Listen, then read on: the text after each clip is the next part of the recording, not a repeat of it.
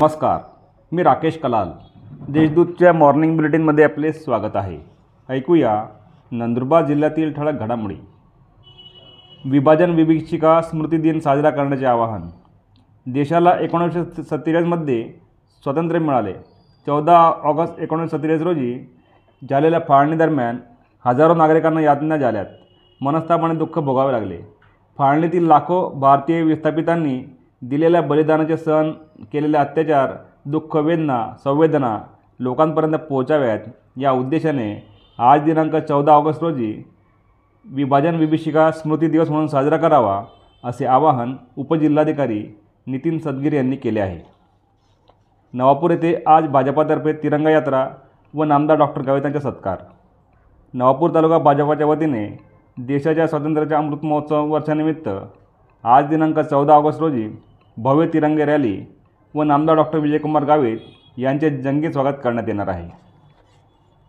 बांधकाम व्यावसायिकाची फसवणूक करणाऱ्यास सात वर्ष सश्रम कारावास नंदुरबार शहरातील बांधकाम व्यावसायिकाची फसवणूक करणाऱ्यास न्यायालयाने सात वर्ष सश्रम कारावास व तेरा लाख रुपये दंडाची शिक्षा ठोठावली आहे.